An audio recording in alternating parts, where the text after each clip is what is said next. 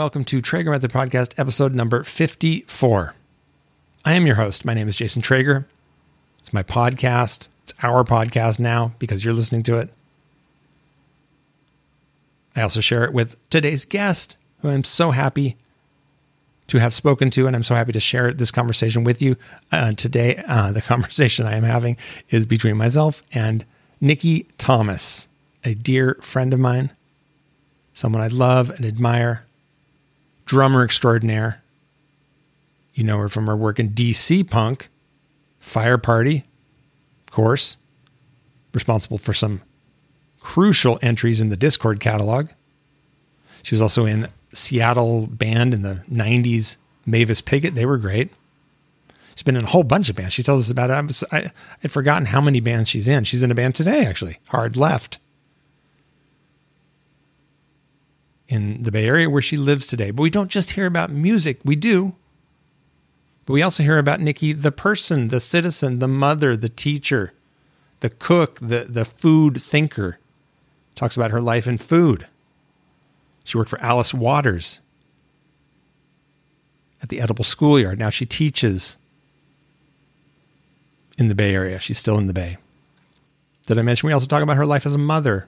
And she's writing a memoir. She shares with us about that project, about her life and experience as a black woman in punk rock.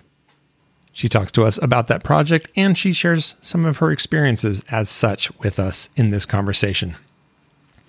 It's an honor to talk with Nikki. I'm so happy that she took time to speak with me. It was great to catch up with her. I've known her for many years, but I learned things that I didn't know. So even if you already know her and love her and are a fan, you'll learn something too, probably that you didn't know before this one. Um, she talks about her travels, and many of those stories are um, travels she did with previous Traeger Method guest, Cynthia Connolly. See, there's a web here. I noticed that Cynthia and, and um, Nikki's voices are actually kind of similar. Like a couple times when I was editing, I sort of thought, am I listening to Cynthia or Nikki? Maybe it's just a DC accent. But uh, I think it's probably just that they're such good old friends, you know? Could be. Cynthia sent me some good photos for posting of Nikki, Cynthia being a photographer, and Nikki's one of her oldest, bestest friends she sent me some photos of Nikki and her. So I'll be posting those on Instagram throughout the week. Haven't been posting a lot on Instagram. I think the last one was, yeah, a few days or like the day before Thanksgiving or something. Took some time off, didn't do an episode last week either. It's okay. That Sam Nee episode held things down real nicely. That was a great one. I really enjoyed that conversation. Thank you, Sam, for holding holding it down for two weeks in the Traeger method space online. I would also like to thank, of course, all my contributors. Had a really nice one time contribution from Mark Lambert. Thank you, Mark. But thank you to all listeners who give to Patreon through Spotify app, uh, Anchor. Thank you. I really, from the bottom of my heart, I appreciate it so much. It means the world to me.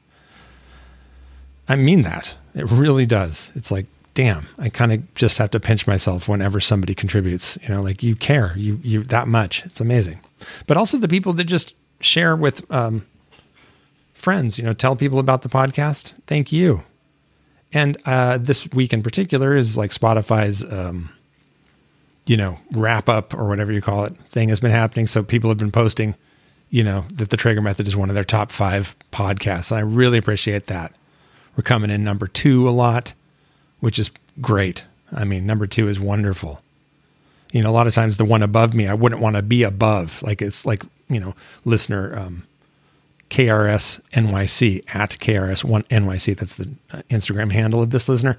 I was number two, but beneath the best show, Tom Scharpling's show. And I'm like, yeah, I wouldn't want to be above that. It'd be ridiculous. Tom Scharpling's, you know, I was listening to him before podcasts even existed he's a master of the form of radio of of conversational arts. So, you know, number 2, it's fantastic. This is the first year of this thing. It's incredible that I'm on anyone's list. I, I'm honored that you listen, that you've been a part of this. You know, like I said, year anniversary was just before Thanksgiving. One year, that's good. That's our, you know, boom. Done. We're into year two now. What's it going to be like? It's not linear with this thing. Like there's progress, there's growth, there's change, there's uh, evolution. But, you know, something that was easy last week is hard this week. Like this introduction, this sounds like a very standard introduction, right? Pretty straightforward. I welcomed you. I talked about my fantastic guest, Nikki Thomas. Then I thanked contributors. Now we're doing a little small talk, you know, be free form, small talk before I share the conversation with Nikki. That's, you know, pretty straightforward intro, right? Took me about, I don't know, what, seven minutes to do this? Well, I'll tell you, these seven minutes are like a cherry on top of a sundae of attempts to do this introduction, if you can believe it. I shit you not, no shits. Yesterday, last yesterday evening, I spent probably six hours. I mean, insane.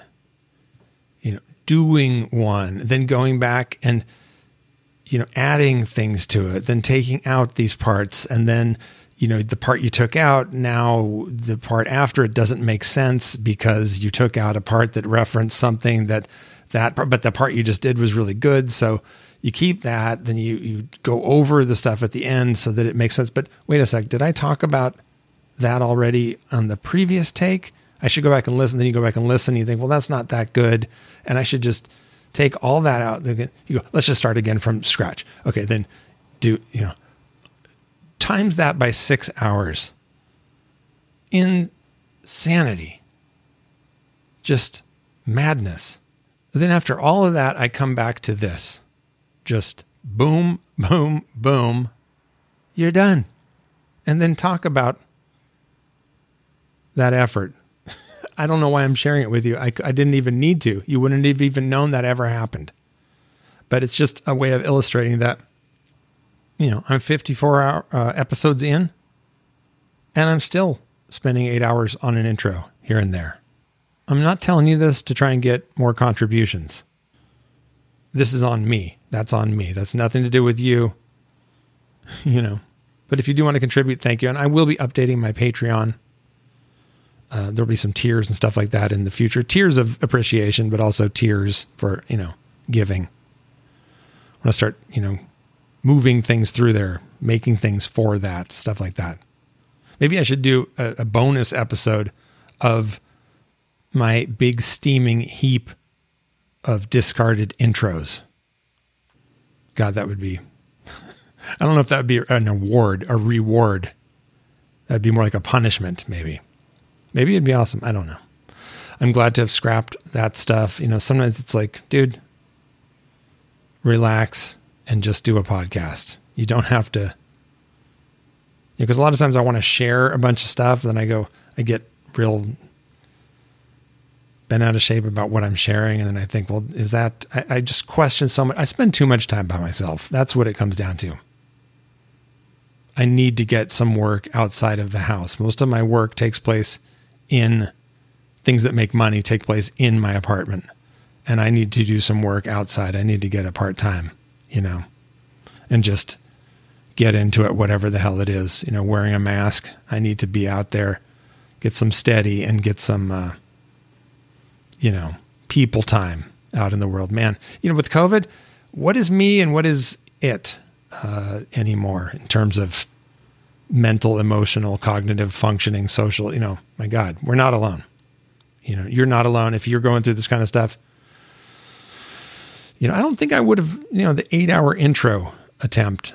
I don't think that would have taken eight hours if I was getting out more often. I think I'd be more used to imagining talking to somebody if I was actually talking to people in person more often. Uh, the other day, I went and did an in person interview. I won't say with whom, but uh, I don't know why I'm keeping. I just never announce ahead of time episodes. I like it to be a surprise. I don't know. That's just a Traeger method thing that's developed. I don't know if I've ever announced an upcoming show. But uh, I did an interview, a talk, conversation with a friend live in person not long ago. And that was so much fun. I felt so bad beforehand. I was feeling just real, I don't know, just down. You know, seasonal affective life disorder. Woke up from a stress nightmare. And then I soothed myself by reading the news too long and too in depth, too big a variety of stories, you know, to eat, to soothe myself somehow. That's not a good way to soothe oneself. First thing in the morning, spending a chunk of time with two or three news sites going deep on the horror, and your serotonin levels are just completely effed. And then in that compromised state, you hit the Instagram and you see a picture of somebody on vacation and you're just like, what is the fucking point? But then you see, you know, some really wise therapist's post and it makes you feel a little better. And then you see a cute puppy and you go, all right. Or you see a Traeger Method podcast post, you know, that it's out and you go, oh, okay. This isn't all bad. It's all mixed, right? Just even talking about like, you know, Spotify and Instagram. It's like that's the vehicle for, you know, all these things that are super important to me. And they're, you know, awful companies, right? Billionaires don't pay people.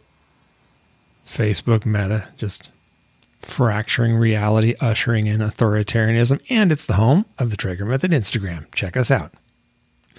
The whole reason I started talking about this is because I was describing my before and after. The before is what I'm talking about. You scramble your serotonin, you're by yourself, you're, you know, looking at the day going, oh God, do I have energy for this? Then I go do this interview with a friend in person, you know, face to face, eye to eye in another location. And I, and coming out of that hour and a half or whatever later, I feel great. I feel refreshed. I feel renewed. And then it occurred to me, you know, I've been on a major diet of that. We all have been on a major diet of that during this pandemic time. And that is not peripheral to mental health and well being. I would even say that it is central to it.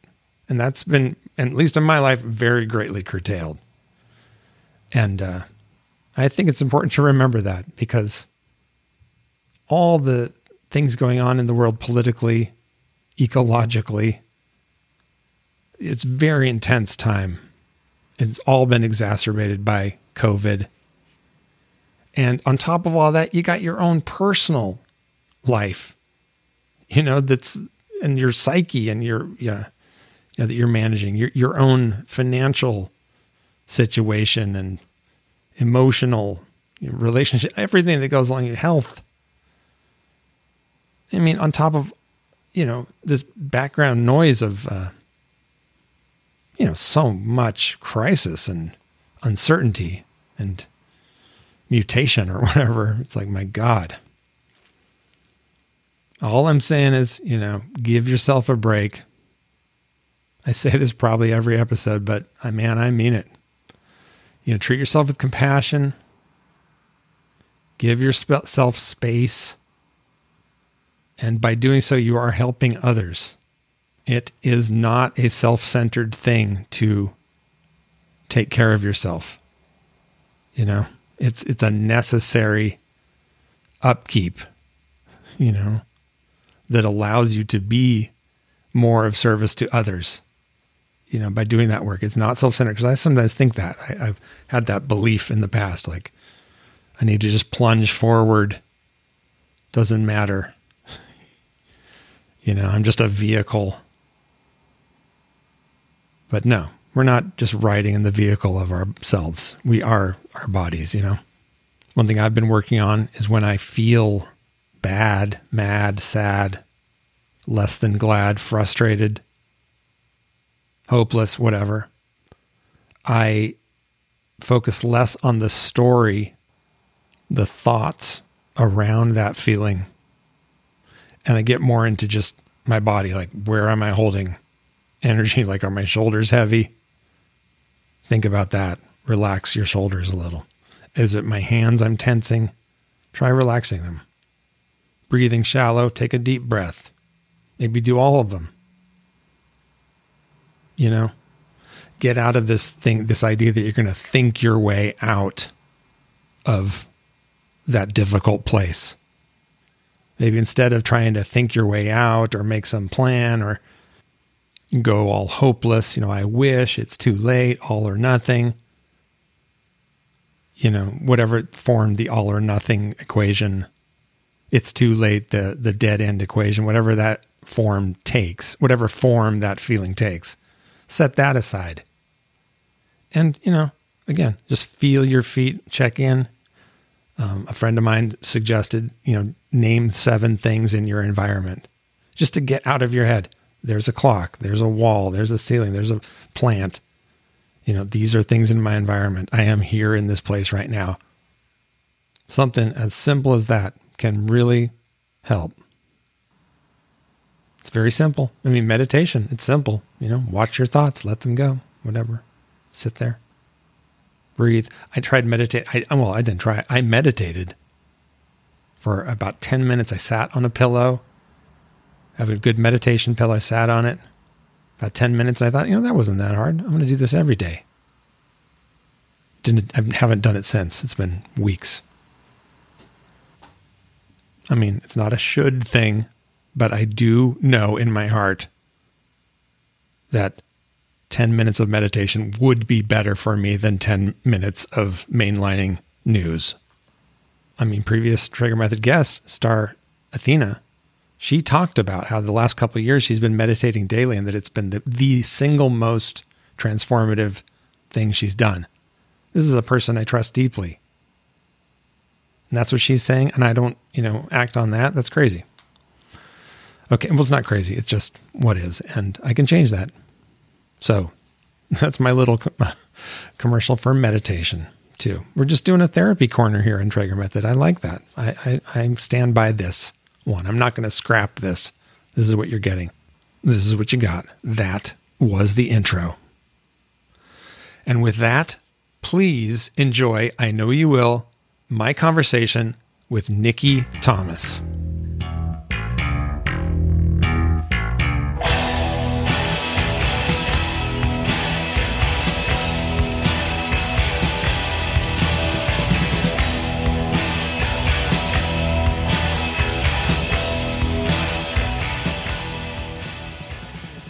Because I'm at my school. Turn it off. It's freezing in here. school, the heat's off for the uh, holiday. Yeah, for the break. How are you? doing well. You. Thank you. Oh. Thank you. How are you doing? All right. You know, it's a break, so it feels good. So, have you been doing a lot of Zoom teaching over the uh, pandemic? Uh, last year, I did a ton of Zoom teaching, and um, we did end up in person for a while last year. I work at a small progressive independent school. so um, we were able to come in person a lot sooner than many public schools. Oh, yeah. And, um, but I did spend a lot of time on Zoom and had all of the like gadgets. And then when we got in person, I was doing um, hybrid teaching, which is not, I mean, is impossible. You can't teach You're kids children that are half human, half uh, yeah, both? half in person and half on Zoom. Basically, doing oh, a shitty job with both. Like I was just like, I'm like doing five different jobs, like all of them. I'm really shitty at right now. But at least you get paid the same. exactly, exactly. it's like, yeah, I'll be doing three different jobs and really poorly, you know. and the kids, so, yeah. the kids all win. What yeah. what age are the children that you're teaching? I'm like uh, they're fourth, fifth, fourth and fifth grade, so like nine to eleven. And then this year, I'm also teaching library for the whole school, like kindergarten to fifth grade. Wow. How many kids are at the school? Um, it's a lot. We're at like, we're about a hundred right now. Oh, so real small. Yeah. It's a really teeny school. How long have you taught there? Uh, this is my eighth year teaching here. Yeah. Had you taught public school before that? I did. Uh, you know, I, t- oh, I taught at the Edible Schoolyard in Berkeley. Um, tell, teaching tell cooking. Oh. That's that program that Alice Waters started. In, oh, yeah. In Berkeley. Yeah. So I was teaching cooking there for about five years before my daughter was born. And then I, you know, after she was born, I, I stayed home with her for three years. And then I started, um, I met the director of this school just by chance at a camp that I was teaching, where I was teaching cooking. And um, she was like, Would you ever want to sub? And then I just started subbing. And then I eventually like worked my way up to my own classroom. Awesome. Where, did, you, where did you learn to cook? I mean, have you studied cooking in a, an official way or did you just learn? I learned. It's your cooking learned, journey my cooking journey i you know my mom my parents divorced pretty early on so my mom worked really hard and i was a latchkey kid and we didn't have a lot of money so we didn't there was often not a lot of food so i learned how to kind of scramble things together when i was really young and i was really into watching cooking shows like the ones that came on in the 70s you know, like julia, julia child, child. Yeah. i was super into julia child. And um, so i learned a lot that way. And of course we didn't have those ingredients. You know i didn't have any fancy ingredients or anything. Yeah, french cooking is a little uh, demanding yeah. on that. But it, but still like it kind of you know i was really i just loved her so much. I was so inspired by it and was so hungry as a child often um, but then as soon as i got like started getting jobs i started working at restaurants and um, i worked at food for thought in dc for a yes. long time and um, then what else? I worked at a pizza place, and then when I moved to Seattle, I think I, I, I got into coffee for a little while, working in coffee, and then um, and then here in Oakland, I also worked at Arizmendi. Oh yeah, I love that place. The pizza yeah, yeah, yeah. So it's a worker worker owned co-op or collective, I should say. So I worked there for a few years as well. Yeah, that so I've just kind of picked it up, and then um, you know, I went to law school, which was like a totally left field wrong thing to do. Um, and then one day I was sitting in this like firm when I was interning and I was looking for jobs. I was in my office, like procrastinating work, looking for jobs. And I saw a job at the edible schoolyard and I read the description. I was like, well, that's exactly me. I should just apply for this. And I think I was so like confident after law school gives you this like false sense of like you can do anything or maybe it's not a false sense maybe it's a real sense because you're like you made it through that so you really can do anything so i um, applied and got that job and found out that there were like 200 applicants or something for the job but it didn't even occur i didn't it was like there was no question as soon as i like sent my resume and did all this stuff i was like that's mine like uh, they'd be crazy not to hire me for this job and they weren't crazy. They did, and they weren't crazy. You know, that was born to do that, and it was like it was incredible. It was really incredible to work there. What was it like? I think you know the thing that was most amazing was working with like middle schoolers. You know, so they are sixth, seventh, eighth grade. What happens to them between sixth and eighth grade is really like there's so much change that happens. The crucible. They start out, yeah they start out at these as these little kids and most most teachers and and people are like oh why would you want to be around them? But uh, we were you know it's at king middle school in berkeley which is like a huge public school with nine over 900 people 900 kids. And um they you know they would come into the kitchen and the garden. That was like you know refuge. So we were the place that everyone wanted to be and it was just an amazing place because the big part of it, I think people don't really realize how much of that program is about teaching the kids how to sit around the table and talk and share and connect. Um, so to just three times a day sit with 10 kids at a table, like cook with them first and then sit at a table and talk with them and get to know them for the whole entire school is pretty incredible. It's really, really incredible. So the school is attached to like a school school, and then you've got the cooking and gardening aspect of it is just a program in the school. Exactly. Exactly. And I heard that I mean that school is really cutting edge and doing really cool things. They um they also uh, just recently put in a forest. I guess there's some activists out there who's really into just like you like plant all these trees and like add all this bacteria and do all of this stuff and you make these like almost instant forest you know to like set them up. And they they clear their whole like front um lawn of all of the like you know shitty landscaping or whatever and they installed a forest in the front of the school. Yeah um, native plants and stuff? Yeah exactly. Mycelium. so, um, yeah exactly.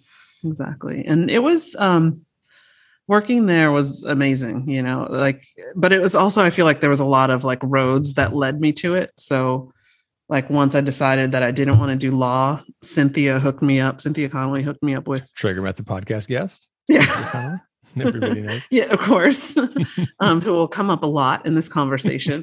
um, but she hooked me up with working for Les Blank, that filmmaker. Uh, he's films did he do? He did like Garlic as Good as Ten Mothers. He did the movie about um, oh, what's his name? Oh gosh, my brain is killing me. He did one about Lightnin' Hopkins. He did all these like really interesting, just doc like close in documentaries on film. Uh, he did quite a few food ones. Like it was really into like Louisiana and that area. But he also did one on um, oh, what's the big? Is it Fitzcarraldo? What's the film where they're like moving the boat?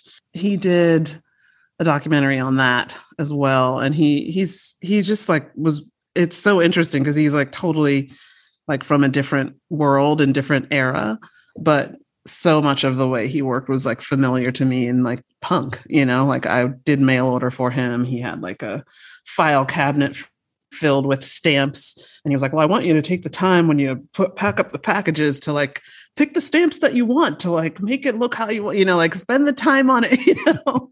Um, and then you know i would turn up to work and he was really good friends with um, the fellow who does the telluride film festival Mm. so we would go to screeners like when they were setting up the festival we would go and um you know i'd sh- show up to work and he'd be like oh we're, let's go to a screening instead you know so so we would just leave and go for a screening and you know um he would he would take these 10 minute naps as well like cat naps. He was like can you wake me up in 10 minutes? And like taught me about how like that's like like a way to have like longevity in your life is to take these little cat naps.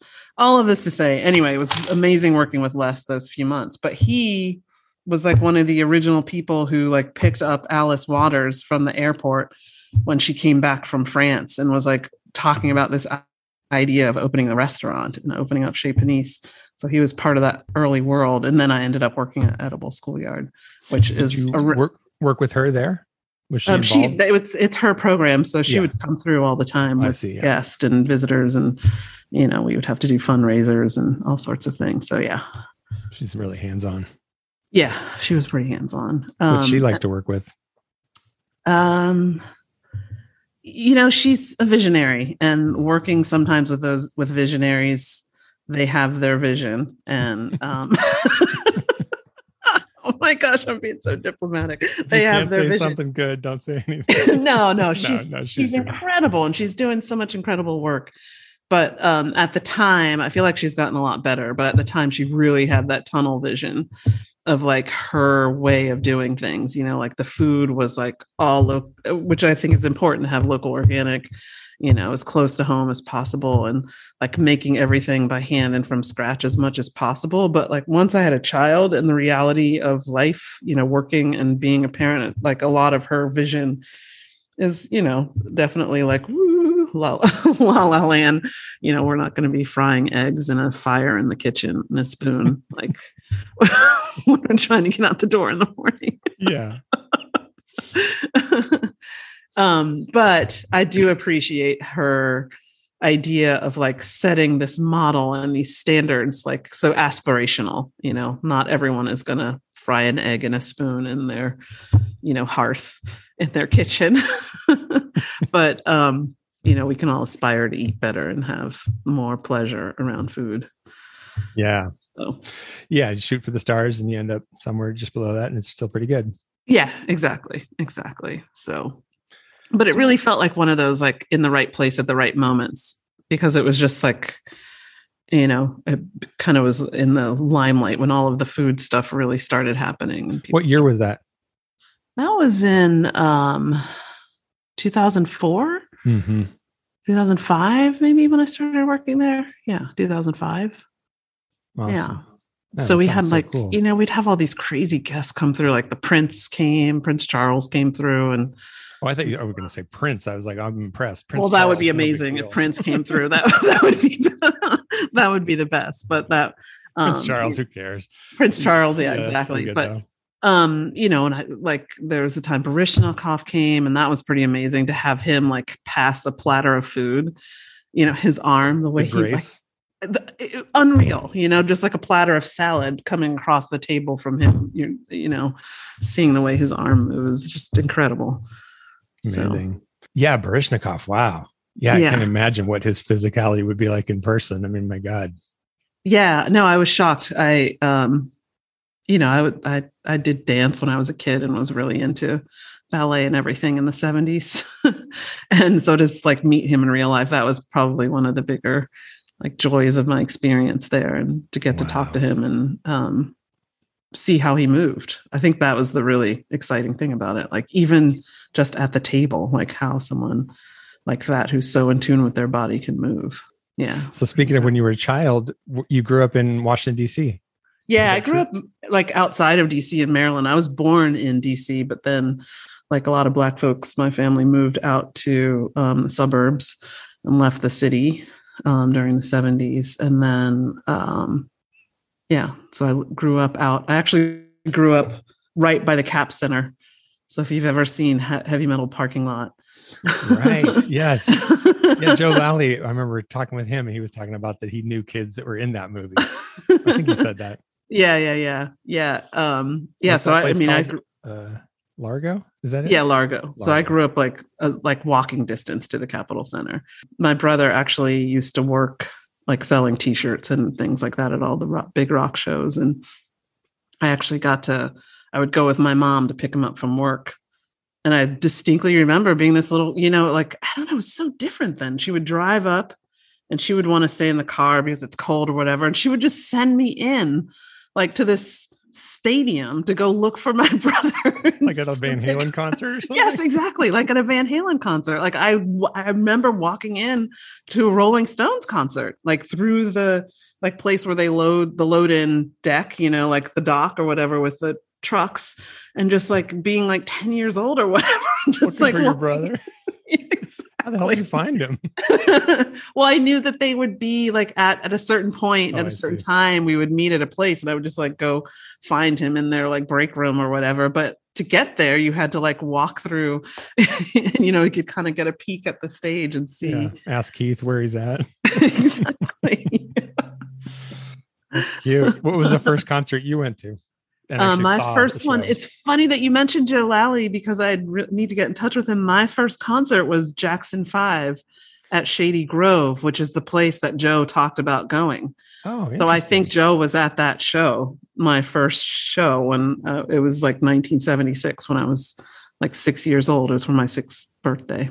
wow, that's a pretty good first concert. Yeah, it was So amazing. Mike, a little bit older Michael. So it's- yeah, yeah, yeah, and and Janet and Latoya, there, the whole family was there. They all did a little something, and it was in the round. oh wow, That place was amazing. was the show just incredible? It was incredible. It was really, really incredible. Yeah. some serious entertainment chops there. yeah so that was the first one and then and then i don't know i just started you know i got to see things like the go-go's or whatever and kind of started going to other types of shows duran duran that type of thing and then punk shows When did the punk thing begin for you? What what was your introduction Well, to? it, it was my brother again you know having having an older brother he was really into skateboarding in the 70s um and then naturally kind of started getting into punk at some point probably around 82 um and then like i just kind of watched him get into it and then like i remember standing in his room and like looking at all the flyers on the wall and um looking at you know uh i remember looking at the lyric sheet the minor threat lyric sheet on the wall and just wondering like what is this all about you know? And then finally just getting to go with them because i think my mom was out of town or something. And um, i just went with them and got to see like i think marginal man and void and gi or something like that was my first show. And then What did you, what did it, you make of it?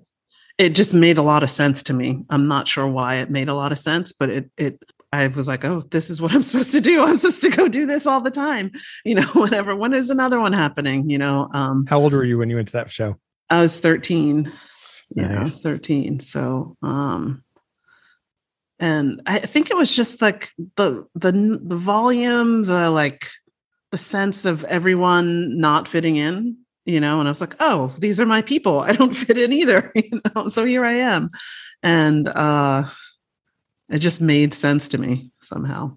It's exciting too. Yeah, it was really exciting. I yeah. mean, they're small shows too. It's, it's that's how because I, I cut my teeth seeing punk shows first. You know, that was I didn't like, you know, grow up going to rock concerts and then go to punk. Is like my first shows were punk shows, and so I was right. so used to like you go see your favorite band and there they are 10 feet from you and Yeah, you know yeah. and there's 100 or 300 people maybe you know so much more intimate than going to see you know van halen at the cap center yeah, yeah, exactly, Rolling exactly. Stones.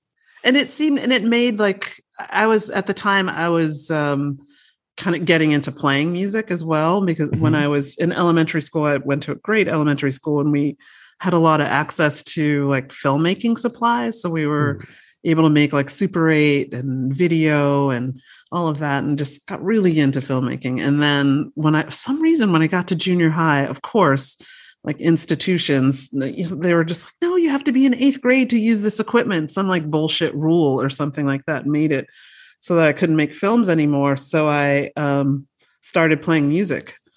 I joined the orchestra and started playing flute and then started playing bassoon and just uh, quickly learned um, that i could kind of i loved picking up instruments and just trying out different instruments what were your early films like do you have any of them still I don't have any of them. I wish I did. I was really into animation.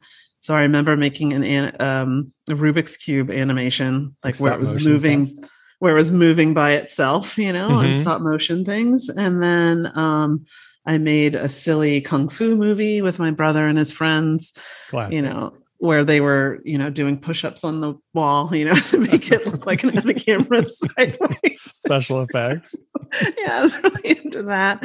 And then um yeah. and you know, it was like it was a big deal. I think my mom still has an article because I, you know, won awards at film festivals and things like Oh, the wow. youth film festivals.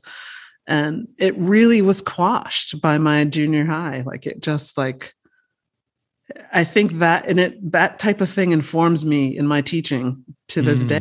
Like I always say yes. Even I say yes first. The kids ask me a question. I'm like, yeah, yeah, we could do that. And then like I have to think about like, wait, why can't we do that? you know, is there a reason why we can't, you know? Um, where I think some teachers come at it from no, absolutely not. You know, it's it's definitely it hasn't caused me too much trouble, but one time at Edible Schoolyard, some kids I didn't know about the cinnamon challenge, and kids came in Oh. and they were like, "Can we try, Miss Thomas? Miss Thomas, can we have some? Can we have some cinnamon?" I'm like, "Yeah, sure, you know, absolutely." let's do it on top of a bunch of milk crates and stacked up high and and we'll throw ice water over us at the same time get all the memes in there it was like one time I like saying yes before thinking about it, and then like a kid is like coughing and choking and throwing up. I'm like, "Oh no!" What is the cinnamon challenge you just eat like a massive amount of it. You it try to and then eat a spoonful of cinnamon, and it's like impossible. your you mouth know? just dries completely and yeah, Yeah. you choke and you choke. breathe in it oh god it sounds horrible It's terrible.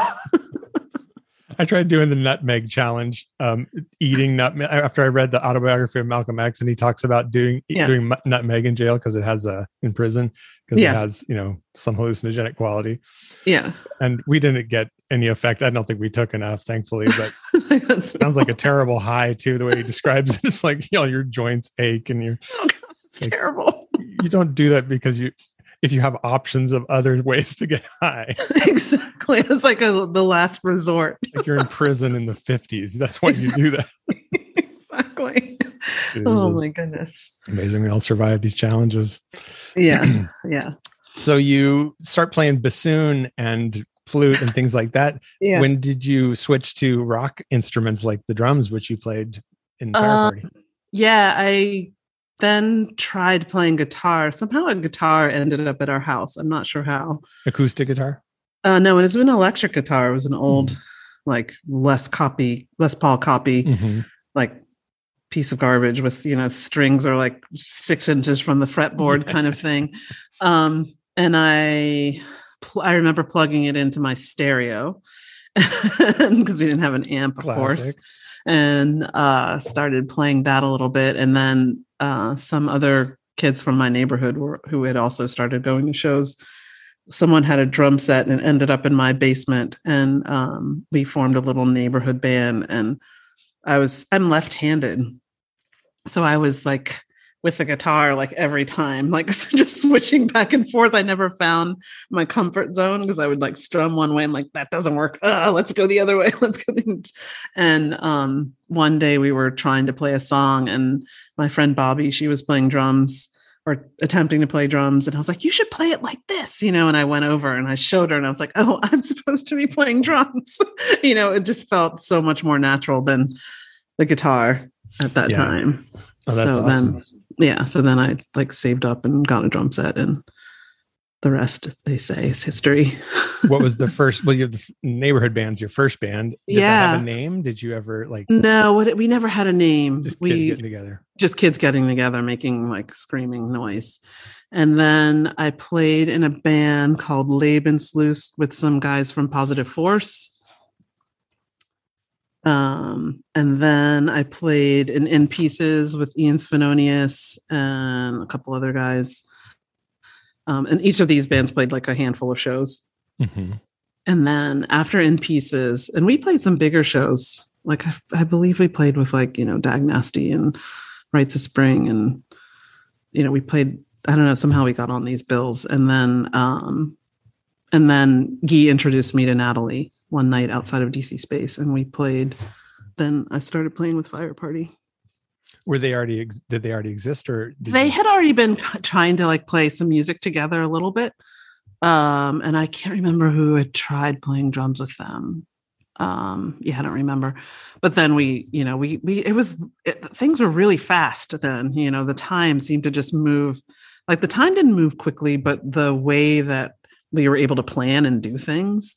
It was just like i think i talked to guy on like a thursday night and by like the next monday we were practicing you know? Um and uh and then once we had one practice we were like okay let's practice three days a week you know tuesday thursday saturday or whatever it was you know? And we just kind of did it religiously until we we weren't even thinking like we would have you know we would go on tour right make records or even play shows out we were just like we're just play in the basement and see what happens and then just we did a little bit little by little you know all of the things started to happen What was your first show with Fire Party? um, I think we played at DC Space with King Face, maybe. Yeah, I think it was with King Face at DC Space. What year was that? Was this Revolution Summer, quote unquote? This was like, it had to be like 87 or 88. Okay, so after a little bit after that. A little bit after. Yeah, it was 87 or 88, I think. Or was it 86? I don't know. That Uh, I'm sure it's written down somewhere. I should know. Um, but it. I remember we were, uh, we were also nervous, you know. But the thing that that I always remember is that so many people were really supportive. You know, like Ian was so supportive, and the King Face guys were so supportive. Everyone was there, so it didn't feel like once we started playing, it didn't feel scary anymore. But it was always I think we would psych ourselves out up and work ourselves up beforehand um, and panic ourselves. but once once we actually were doing it, it was fine. Yeah. the build up, you know. yeah, when I talked with Allison Wolfe about um, her time in Olympia, she was talking about that with Bratmobile, how the supportive quality in Olympia was so strong that you kind of couldn't not play live and go out and do it because everybody's like, who cares? Just do it. Yeah. I think that's a big part of the DC Olympia kinship is that attitude.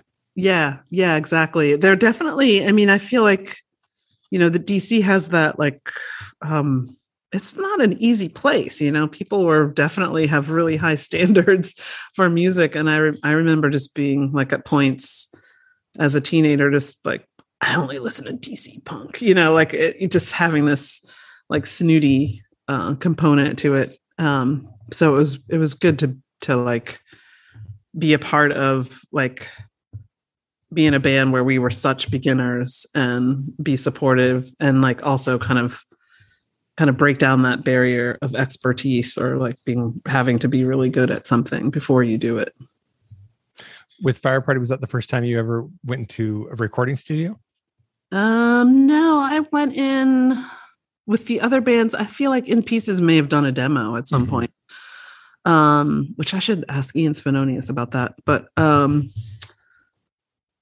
but then I went in and I played like some percussion and did some backing vocals with Beefeater Yeah, right. So I, that must have been in 85 when I did that because I feel like I was 15 or something when that I was like like if you look at the back of that cover I really am a child. it's kind of like what is Yeah, that little child doing on the record? Yeah, uh, yeah, that's true, huh? What is that kid doing there? So you were only 15 at that point. yeah, yeah, Wow. exactly. So and then when Fire Party started it must have been 16. I'm yeah, it had to be 16 because when we went on our first big European tour I was 17. I wasn't even 18 yet. Wow. Yeah. What was that like? it was amazing. Um, it's funny to think back on it now. I'm just like, wow, I can't believe I was able to do that. Like, I remember just little things like, oh, I got to ask my grandmother to help me go to like Montgomery Wards to get a sleeping bag for this tour. You know, Had you ever been to Europe before? I don't imagine. I had been to Europe. I went when I was, I went in, on an exchange program when I was Oh. in seventh grade. Um, so I had been to Europe before, or I'd been to France before. Mhm. and of course part of that stems directly back to that like love of julia child and french cooking and all of that and and i remember when i started taking french i was like i have to go i have to go you have to go eat there Did you eat there a lot when you when you went? yeah on when i was when when i was doing the exchange thing yeah i ate a lot and got to kind of have those same kind of epiphanies that a lot of cooking folks have of like what the hell is going on with this butter why is it like 6 billion times better than the butter that we have you know why is the bread a million times better why what's going on here and you discovered the word terroir, yeah exactly taste of the earth. Yeah, no, I remember the first time I went to Europe as a teenager. I was like 18, and you know, on the West Coast, it's a bigger deal to get to Europe. It's like, oh my god, Yeah. how do you get over there? But I got there, and I remember eating just like an apple at an outdoor stand in France, and like. I'm from Washington State. Why Yeah. is this apple so much better than anything I've ever eaten? Maybe it's the setting, but there's yeah a thing where it's just the standards there for everything is like so high. yeah it's really really high standard the quality of the food so um yeah um, but then when when fire party was there it was like that first tour it was winter time um i was 17 we were with scream and um i just remember we and we played damn near everywhere. We were gone for like three months. Wow. and um i just really learned a lot. I was very very quiet then just like insular and just like watching the world taking it all in.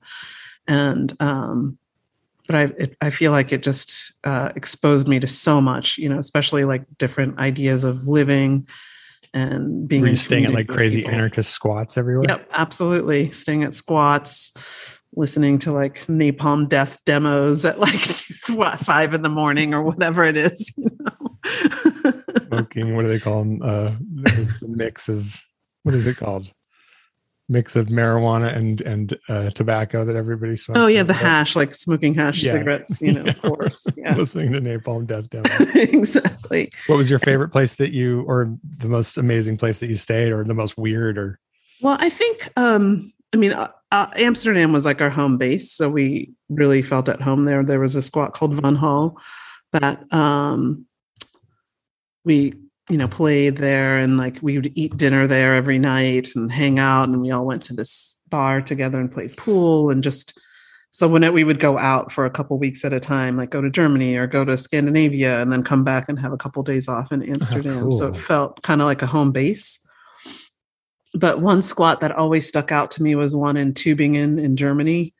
Um, like what those folks did to that place was just incredible. I mean, they had like a venue and they had a living space that, you know, lots of artists and political people, and they like had started to redo the bathrooms. They had these incredible mosaics and these bath like this. I just remember this tub that had steps walking up to it and mosaic tiles all around, and just you know hearing the um, town square clock chiming all the time, like just really and having incredible food and conversations, and um, it was just such an incredible lifestyle. Um, Yeah, I remember going to Europe that trip um, when I was a teenager, and I stayed at a place in Amsterdam, outside Amsterdam, called the ADX. Do you, do you Mhm. remember that place? I don't go- remember that. It was a place. huge squat. Yeah. It was um, ADX. I wonder is that the name? AD or what's the big? Like it's like a huge food distri- global corporation. Maybe it's not ADX, a something, but it had Yeah. three initials, and it was like, Yeah. um, you know, one of these massive corporate kind of campuses that eh, you know there's some law in Holland where if a place is vacant for five years or something, it's open to whoever wants to take it.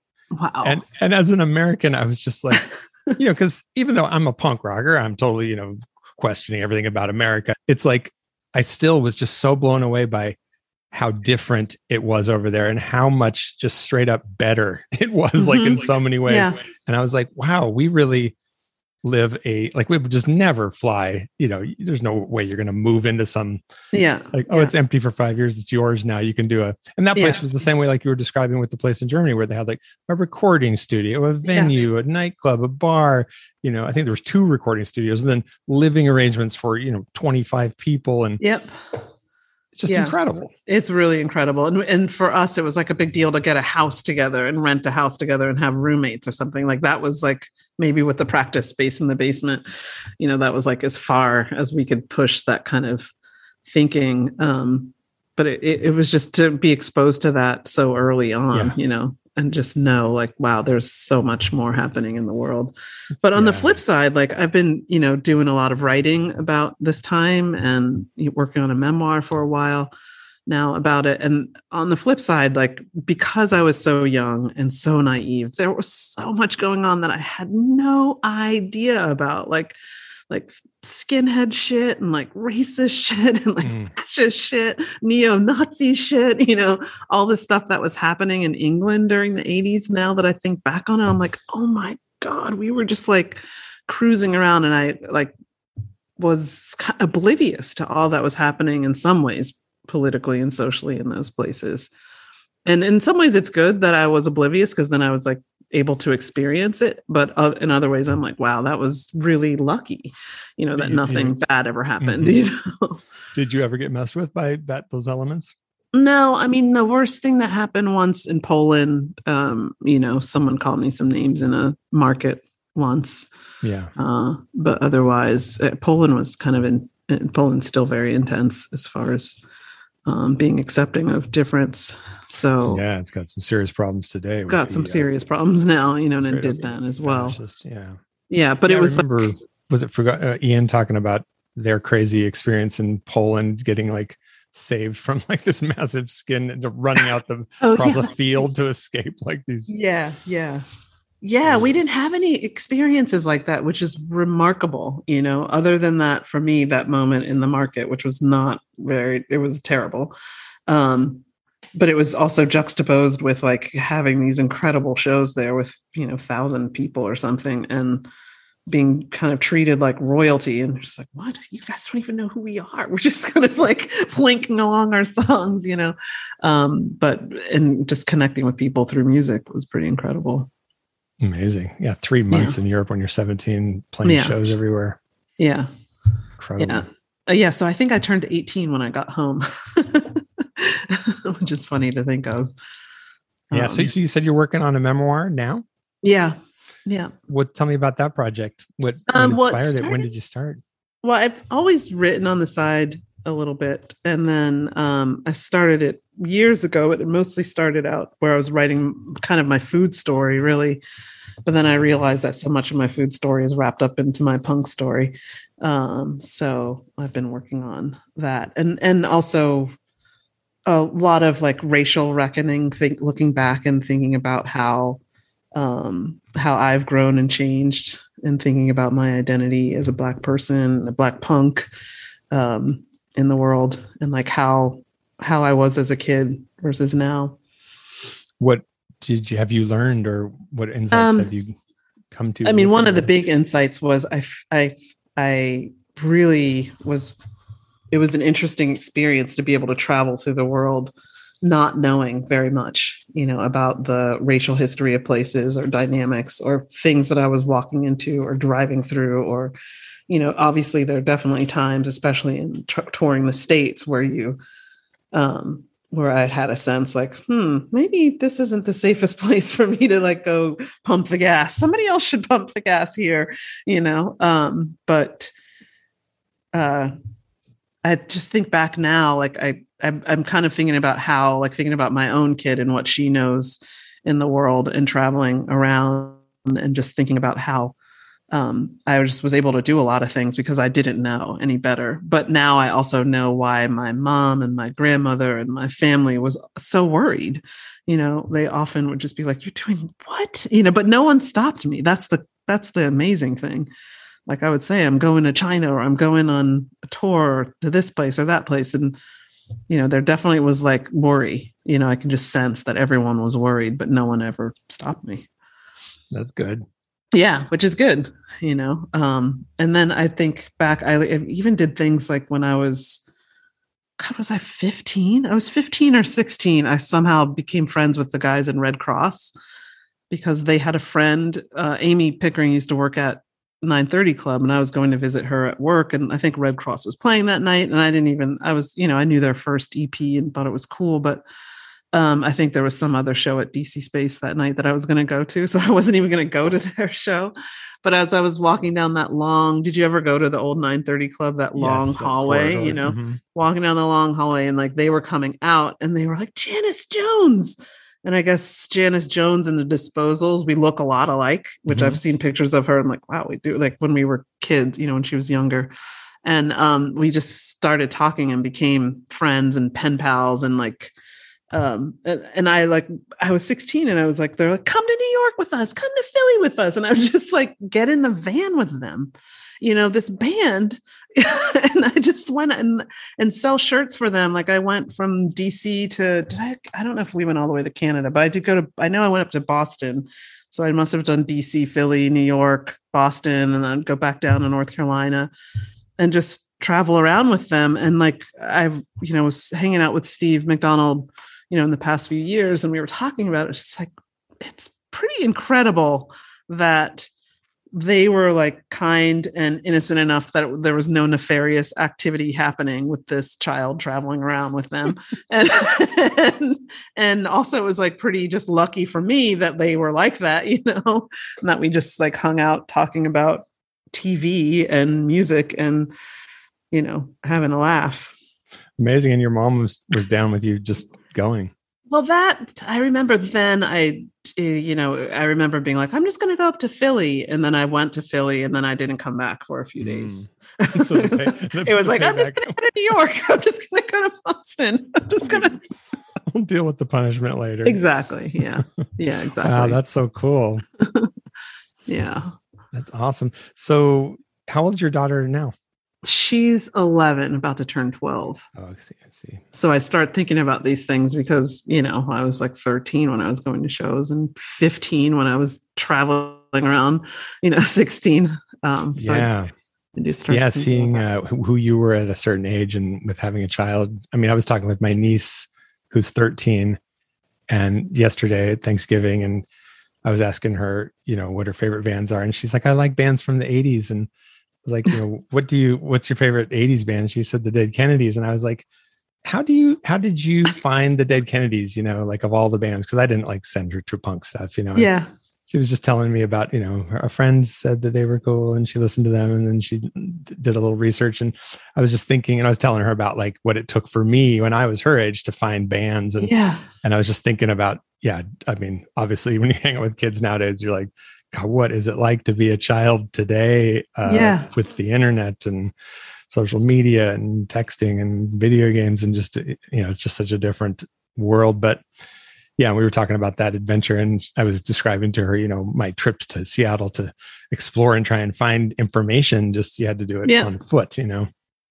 And she's like oh god that's so weird. I can't even but uh, yeah but for her you know she's like times kind of it's just different, you know, like bands from the 80s, they're just that's just a type of band. And some of the bands that she didn't even know were from the 80s, but um yeah. Oh, that's funny. Yeah. to not know that they're from the 80s. Yeah. like. She was naming a few other bands that she likes. And what kind of music does your daughter listen to? She's funny. She um she really likes Black Sabbath and and kind of heavier stuff. Um, mm-hmm. she's recently discovered Nirvana. So that's been kind of interesting talking to her about them and uh, she's really really insightful and has a really good ear uh, that we were listening to nirvana in the car and she said you know mom his voice is just perfectly imperfect.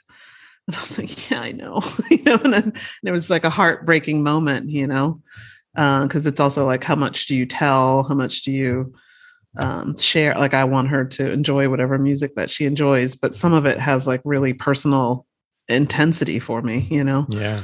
Does she play but, an instrument or want to? Um, she played piano for a while, but then our piano teacher moved to Baltimore, um, and I never got it back together to get her um, piano lessons again. But she has a guitar. She can she can definitely she has a musical ear for sure, and can pick up things pretty quickly. Um, Sounds like it. Yeah. So you said earlier that you went to China. Did you? Was that the trip with Cynthia? Did you guys yeah. go together? Mm-hmm. Yeah, that's that infamous trip with Cynthia. Tell me about that. I don't know if it's infamous, but in our minds, we we literally still talk about it like every couple of weeks. We bring it up, like we talk on the phone a couple times a week. How long was China. that trip? What's that? You went to Russia and China, right? No, she went to Russia. We, oh, okay. we and I just went to China with her. We went to oh, China and Thailand together and Hong Kong.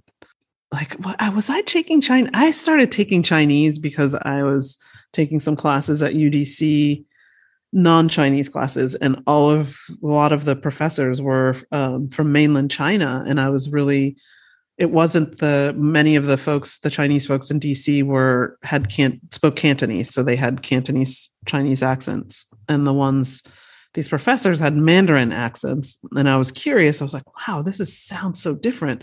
So then the next semester i was like i'm going to take chinese to see what it's like you know? So then i started taking it for um, a year or so and then cynthia and i were talking about it at a party and then we just like decided on the spot to go to china.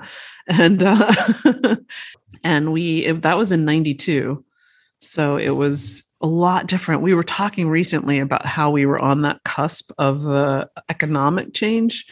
There was this one point we were on top of this mountain moon hill and we like hiked up and we got to the top and there was a little kid dusty little kid up at the top selling coca-cola and i just remember like this is something is happening here you know in china at this moment because the way that commerce is functioning is not what I expected it to be. This is like some kind of uh, hocus pocus capitalism that's happening that, um, you know, at the time, of course, we had no idea what an economic engine China was going to be, you know, but there was definitely hints of it while we were there.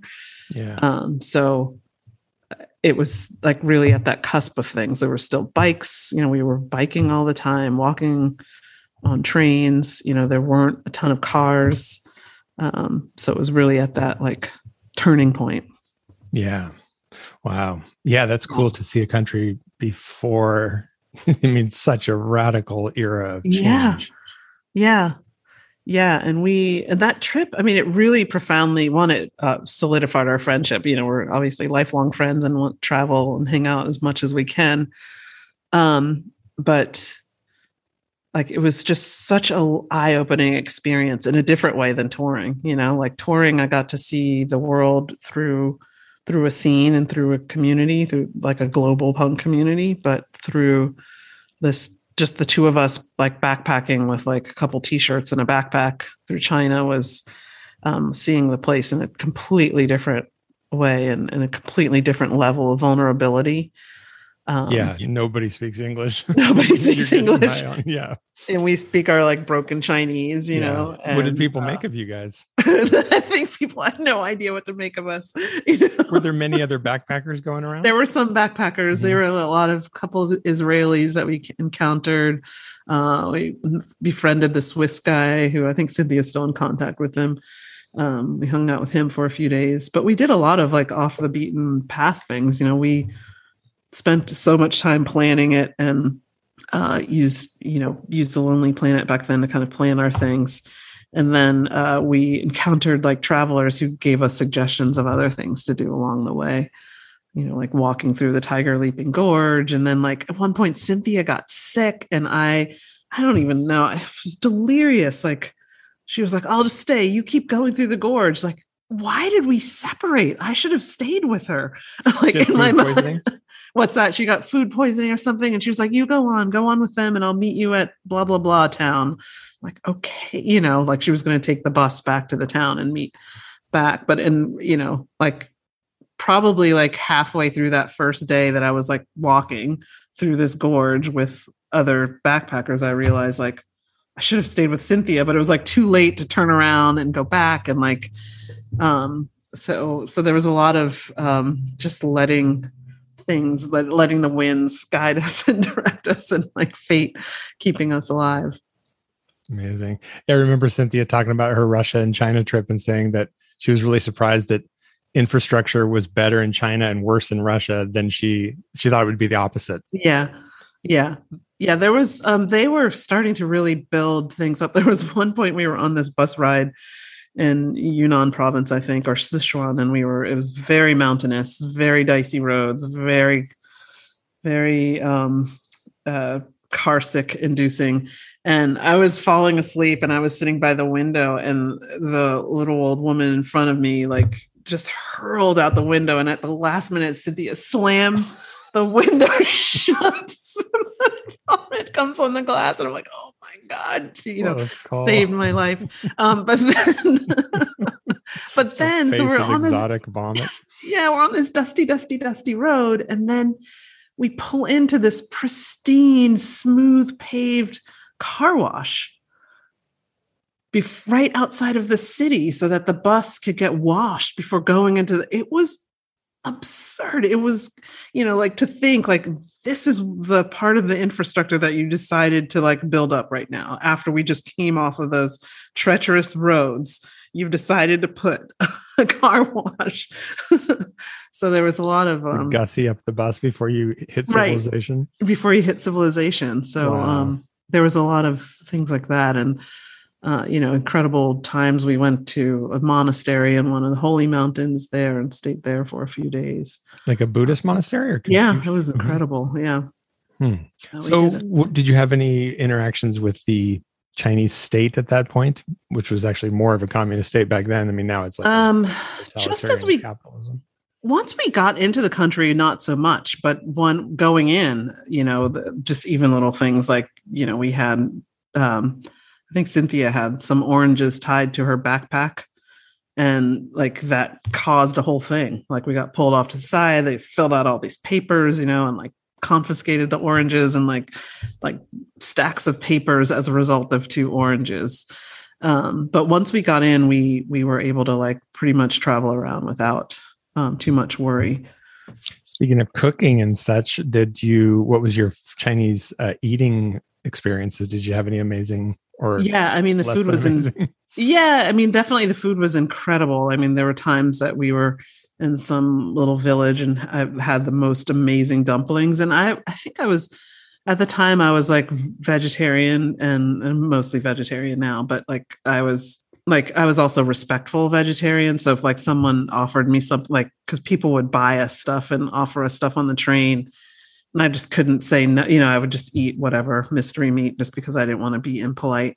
But we had like incredible dumplings, incredible. Uh, there was a place that had this like just fresh yogurt that they had made this yogurt drink and like um like the greens we would have you know every night seasonal greens or steamed steamed fish crazy tofu things in hong kong i mean it was just pretty amazing like the food was really good Wow. What was but your... there was also bizarre things like what was the most bizarre thing? Well, like there was things like we we we were on this boat once and we like loaded up. We got this bread and it was t- just tasted like chemicals. We just called it chemical bread.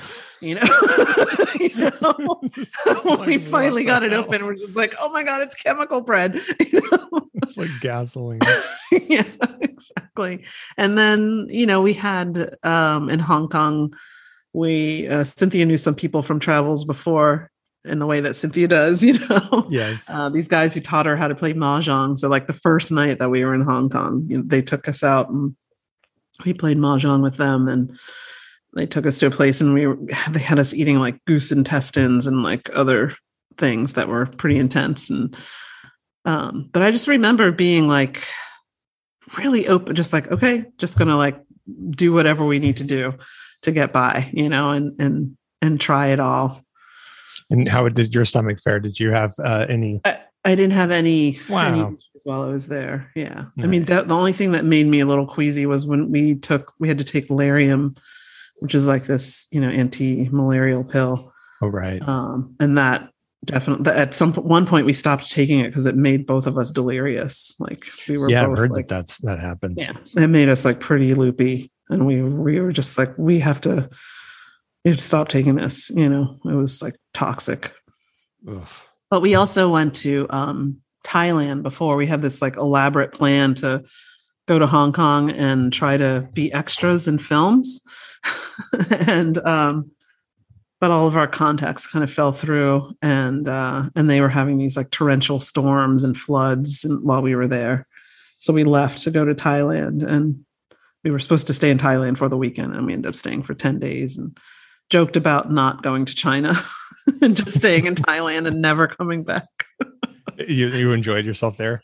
it was just i had never experienced that level of um calm and peace of and amazing food amazing amazingly kind people and uh we when we got to we went to a little island and we stayed in a bungalow for you know three dollars a night or whatever and spent time in hammocks and playing cards with people and and water and eating green papaya salad you know it's just it was just kind of paradise Where Um, was that in Thailand?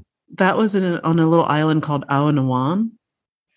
And at the time, it was mostly a place that Thai people went Oh, um, see. on vacation. So, like, it was mostly Thai people kind of hanging out for the weekend, and and um, and we stayed there. We wanted to stay there as long as possible. It was just, and it actually we turned it into a verb when we got home. This like calm sense is Awanawan. You know, when you're calm and relaxed. The name of that state.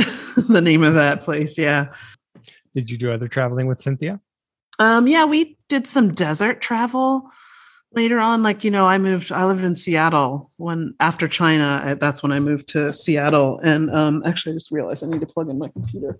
But um, I moved to Seattle and then Cyn- Cynthia would come out and visit me. And then we would do things like uh, we drove to Montana a couple of times to Glacier National Park and um, went to some hot springs and um god we went to some hot springs in idaho where there was like really dicey uh dicey graffiti you know that's Oh, yeah. again like that traveling around in places just kind of like now i think back to it i'm like oh my god it could have went a lot worse than it did um and then we Yeah. drove there was once we drove this was a fun trip we went we were in arizona and we were down at the border in douglas and we drove all dirt roads to get to a Fugazi show in Phoenix.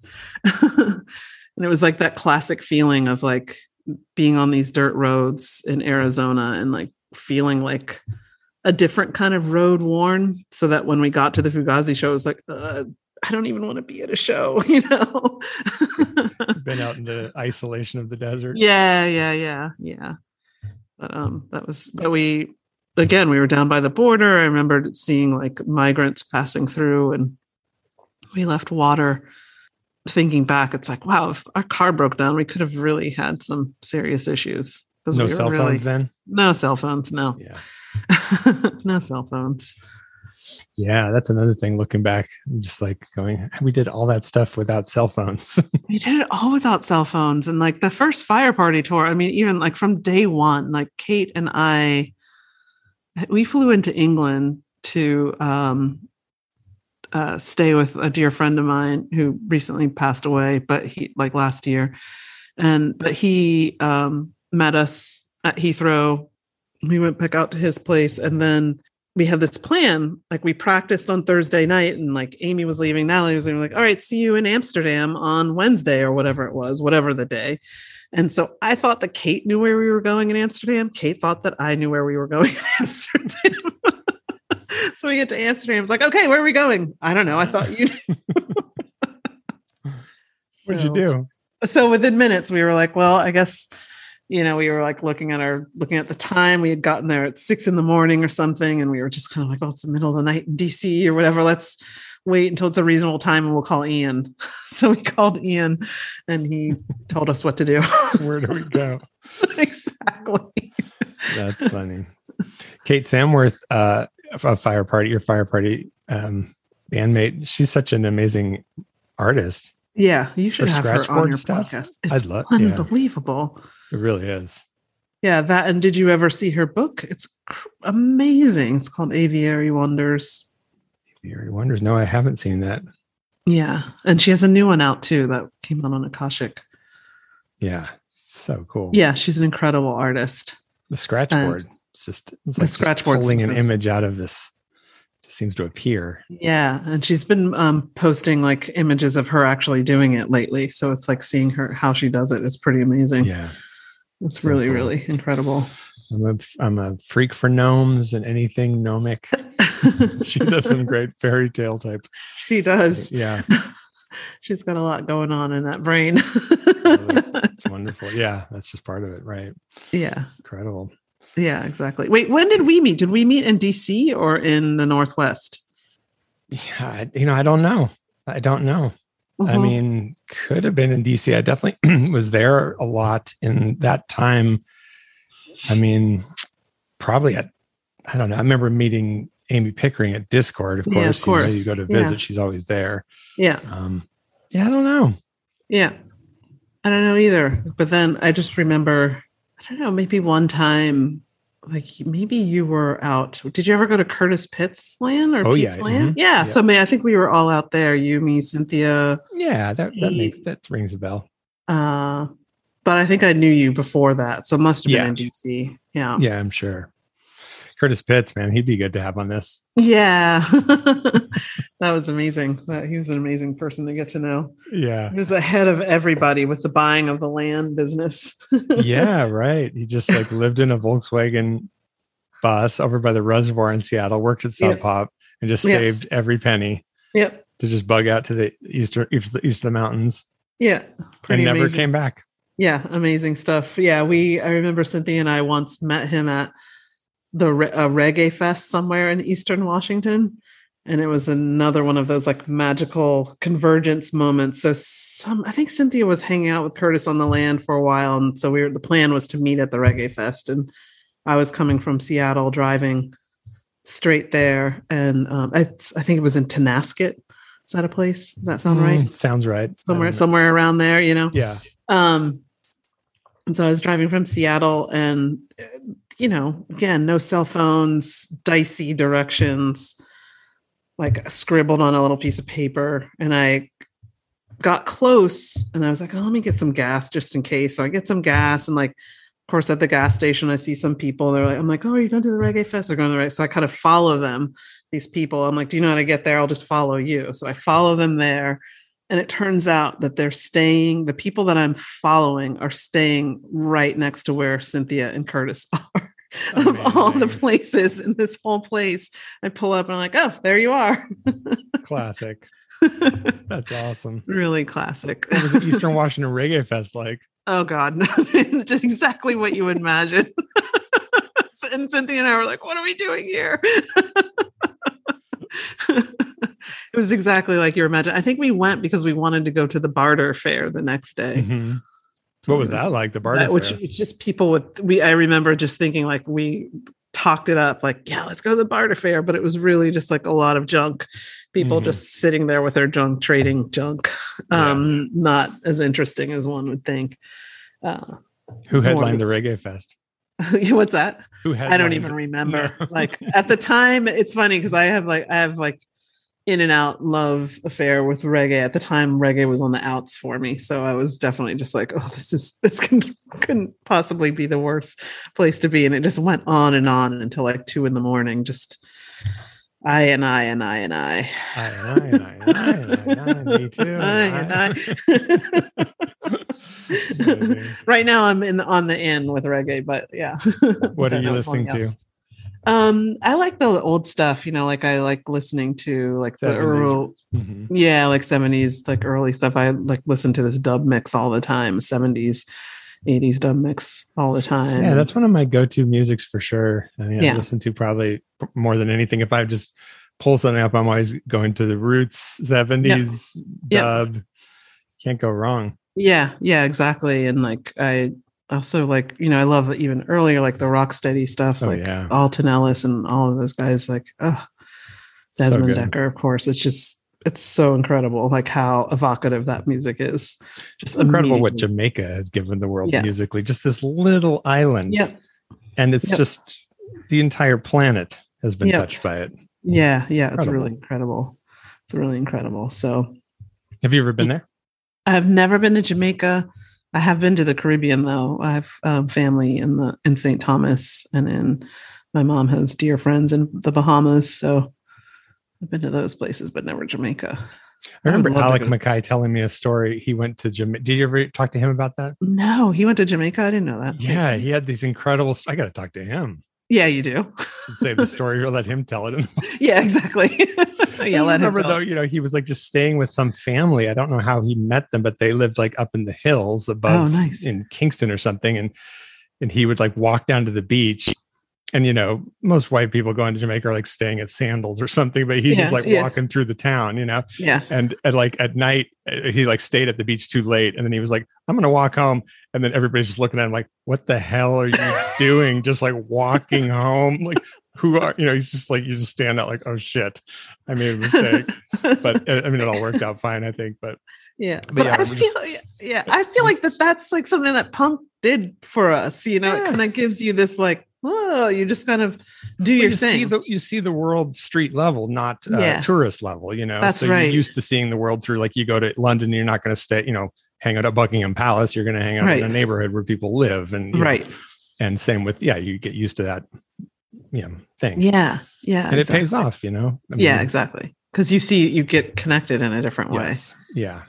Yeah. I just remember he said that the, the family had some son who was kind of the bad seed, and and he would come by and like try and pressure Alex. Alex, give me a key to the house. I need to come in and grab some. He's like, they told me not to.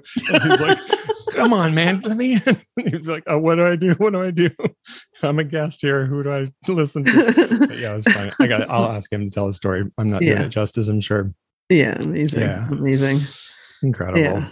Yeah. I remember, yeah, Calvin went to uh who was it? It's the Studio One.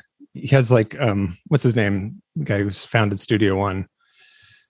He like has a had a record distributor out in like far out in New York somewhere, and he like Uh-huh. went out there and he just had all the original pressings and Oh, kind of like, oh, somebody wants this stuff. This is you know in the '90s, Yeah. and that's where Calvin just would come back with like all these like original Jamaican records that were just Oh, shrink wrapped, and it's like, yeah, we'll just sell them at K. Oh, that's amazing. That is amazing. Yeah. Yeah, it's funny, like how people don't know what there. they like the val. Like I don't know. There's so much. Right. People love. want this? It's like, yeah, Yeah. people want it. I mean, now, of course, you'd know the Yeah. internet age. That's the thing. It's so different now. Is like you can always find out the value of things you have really easily. Yeah. But yeah, that, that golden age in the 90s where it's like you go thrift shopping in Arkansas and get, you know, stuff that now would sell in Japan for like $25,000 in Yep. denim or whatever. Yep. Exactly. Oh, Or the internet. hunt. yeah. It gives and it takes. it's like such a um it really changed everything i had no idea i remember when um i was working at sub pop and ian dixon was like the computer guy there and he he was like this i went into his office and he had like a couple of he had a couple monitors at the time he's like this is the new thing it's the world wide web and i remember just sitting there like well, well what what is it like, there was nothing there yet you know? he's like it's the future and i'm like what are you talking about you know i just couldn't conceive of how it was going to change Yeah, the know. world. Who could? I mean, yeah, I remember it. I worked at Alternative Tentacles when I got my first email address, and somebody was like, "Yeah, we'll get you this thing. It's email." And I'm like, "But who's going to write me?" You know, like I got this address, but I don't have anybody to write, and nobody. I don't know anybody else who has one. What does Yeah. it matter? It's like, am I really going to use this email? exactly. Yeah, I remember Cynthia and I would. There was one day she had this thing. I guess at Dischord they had free Fridays. We would call it Fry Frat Freitag, um, Freitag. the free long distance calls on Fridays. So we would just talk for hours. And and she, uh, what there was one time I was working at Sub Pop and we were on the phone. We were on the phone and we were like, okay, let's send a fax and let's send an email at the same time and let's see what happens. You know, we were just trying to like Crash the system. Just fact, do everything which one would get there faster? Exactly. And clearly we were on the phone. So that was like That's so the funny. fastest in the moment. Speaking of uh, my time at Alternative Tentacles, I heard that Biafra still communicates with the office via fax. oh, that's amazing. Have. Where do you get the paper now? I know. I got That's a stash. that I don't know the terrible thing about the fax that old fax paper is that it fades and it doesn't Oh, there's no live you know so so there's no archive of anything you know i have like when i was in this band in the 90s i was like a total duranie when i was you know 10 or something like or 11 or whatever and and we actually um, my other band mavis piggott we did a song for a compilation that um, john taylor was putting together uh, a roxy music cover compilation and um I had all these faxes from John Taylor, but they're all gone now. They've faded. faded. yeah, that sucks as a medium Which- uh, for archives. exactly. It's like trash for um, archival. Yeah, Yeah. archival trash. that's funny. Invisible ink. Yep. So when did you work at Sub Pop? What years it was, was 90. So after China, 92 to 98. No, no, 96 or 97. I don't know, the 90s, you know. Some golden years of Sub Pop. the golden years of Sub Pop. Exactly. I Yeah. kind of like that's how I realized, like looking back, especially writing things, like, man, I landed in some like the moment of things, you know, like being in DC at that time and like being in Seattle at that time, being at Edible Schoolyard at that time, you know, like these like moments have happened around me. Yeah, well, you have good taste and you're fearless, you know. Yeah. somewhat. So you're, you know, you got there, and just yeah, the times. Yeah, it's a good arc. Yep.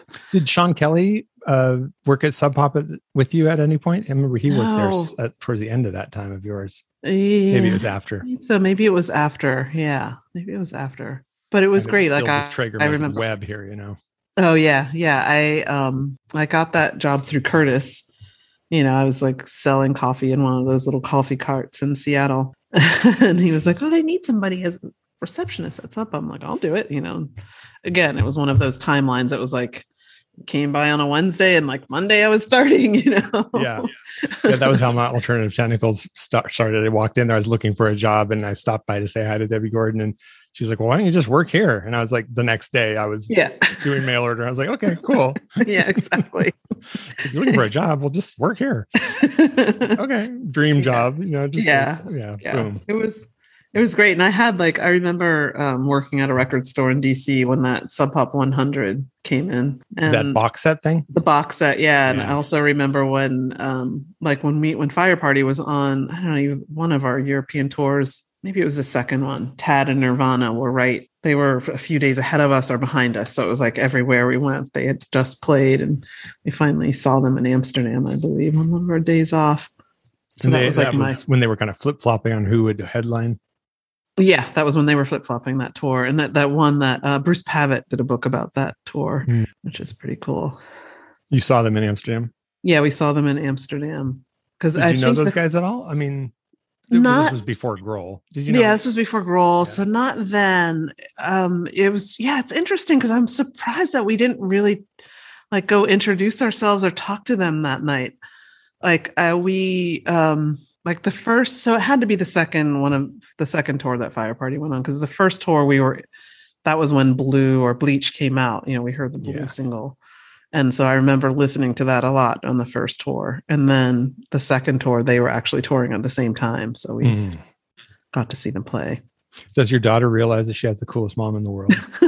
I think she's starting to piece it. To, she's starting to piece it together. I think I finally like I I finally got her um when uh because she you know has another friend whose parents from the DC punk scene or whatever and her friend also kind of like veers into the our music you know and is really into the Ramones and, and is always in the back of the car one day she's like mom did you, did you know do you know the Ramones are I'm like yeah uh, what? I'm like what kind of I've heard of question is that of course I know who the Ramones are What do Europe with a band for three months when I was I, 16. I was like, what? What do you? What do you mean? And then I told her the story about once when I was in New York with Redd Kross. I was, you know, I was hanging. We were they were playing with Sonic Youth, I think, and like I was going up the step. I think it was at the Ritz, and I was going up the steps and looking down at my feet because it was really dark, and like my head just butt into something, and I looked up, and it was Johnny Ramone.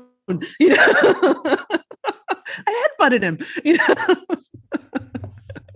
okay, you're cool, mom. Yeah, exactly. you know, so of course I know who the Ramones are. That's funny. That's awesome. yeah. So I love it. yeah. So, what um, can we direct people to of yours? Is there anything you'd like to promote? What when? when No, no, I'm like, no, I have nothing. nothing.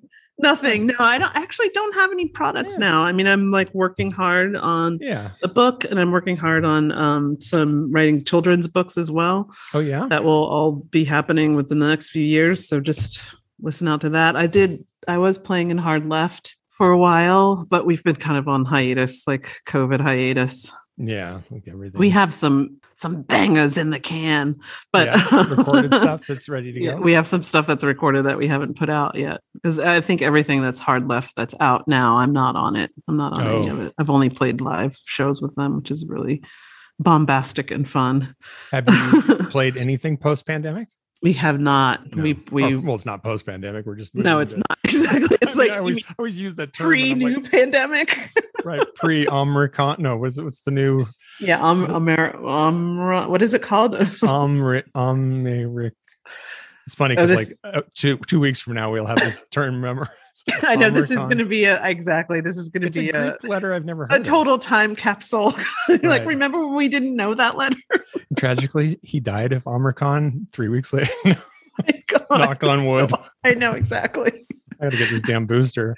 Yeah. I got to get my Omicron booster pretty soon. yeah. yeah. So we haven't really done anything. I, I feel nervous about going out still. Oh yeah. I know shows have- be. happened. And so I've been to, I went to an outdoor thing that's really small, like in a backyard space. a show. Yeah, a show, but Mhm. that's about it during Yeah. this time. So brutal. Yeah. It's really yeah, brutal. it's just it doesn't seem like it's ever going to end. It's just like going to have this kind of back and forth seesaw, a Yeah. little bit of lightening up, then it will tighten up, and it's just Yeah. seems like life. heartbreaking. Yeah, just yeah. I mean, I'm, I think about you know kids like your kid. I mean, growing Yeah. up in this time, it's such a. Yeah. I mean, my niece and nephew in England, like they're you know 13 and 16, and last two years, uh, that's like the most social forming time in life. Yeah. You know, social. What what am I saying? You know what I mean? Yeah. Yeah. I know what you mean. Like where they're like really figuring out be- yeah how to be a Yeah. social teenager and growing it's like my Yeah. god Yeah, yeah, I can't imagine. I can't imagine. I mean, I hope I don't know. I don't I have like I've been trying to like really um with my own kid just get her out in nature, you know. hmm You know, she has pretty much she's able to do her activities again like she fences and has a D&D group. They play out in somebody's backyard every other weekend and are you raising a nerd I think so. yeah, fencing, D and D. I had nothing to do with all of this. your mom's cool it's the only way to rebel against a cool mom yeah. um, but they, you know, she she like I just try to I'm like, let's go out to the beach or let's go out into the woods. And I think Right. just constantly reminding each other to do that and just be in nature because it's the only thing that's like free from all of the mediated yeah life, you know, mediated whether it's mediated by COVID, whether it's mediated by, you know, the internet or like being tracked or whatever it is. Right like if you're out in the woods you're like the only that's the only time i feel free right now really. Yeah i hear that. I do. Yeah for sure. Yeah. Yeah I've, i got, got a new appreciation as for walking as an activity during covid That's that's, for sure. It's like that's our life. That's as it is. We have a dog and like lily and i my girlfriend like we just plan everything around like what are we going to do for the dog to enrich its life this week it's true we're the Let's give it the best experience we possibly can. yeah that's totally true yeah we have a dog the same thing you know Yeah. like last week it was like we're taking it to fort funston you know whatever it's like dog heaven you know just Yeah. like the most giant beach and sand dunes and you know Yeah. Oh yeah. Fort like Funston. long walks yeah it's perfect for dog dogs she was just she was in heaven you know so Yeah. And our dog really has given me a um so much helped me appreciate like the repetition of just walking in our neighborhood because for him every time we walk it's like the coolest walk we've ever done. yeah And yeah it's just like I'm like I have walked the same block so many times in the past uh, yeah oh my gosh months. Yeah, gosh, the light is really hitting in weird beautiful. way. You look yeah. religious. You're having an epiphany looking at you. yeah, I had that with Zoe when she was little, with my daughter when she was little, when she was a baby. Since I was home with her, I'd like Mhm. walked so much. constantly. And it was just like constantly. And then when she got to be a toddler, like zooming in on like, oh my God, look at those hummingbirds, look at those, you know, ladybugs, Awesome. look at this bug, you know, just like look at this leaf, look at that flower, you know. I yeah, f- really felt like that helped me zoom in on nature. yeah, new eyes. Right. Yeah, it's so cool. Kids seeing everything for the first time. Yeah.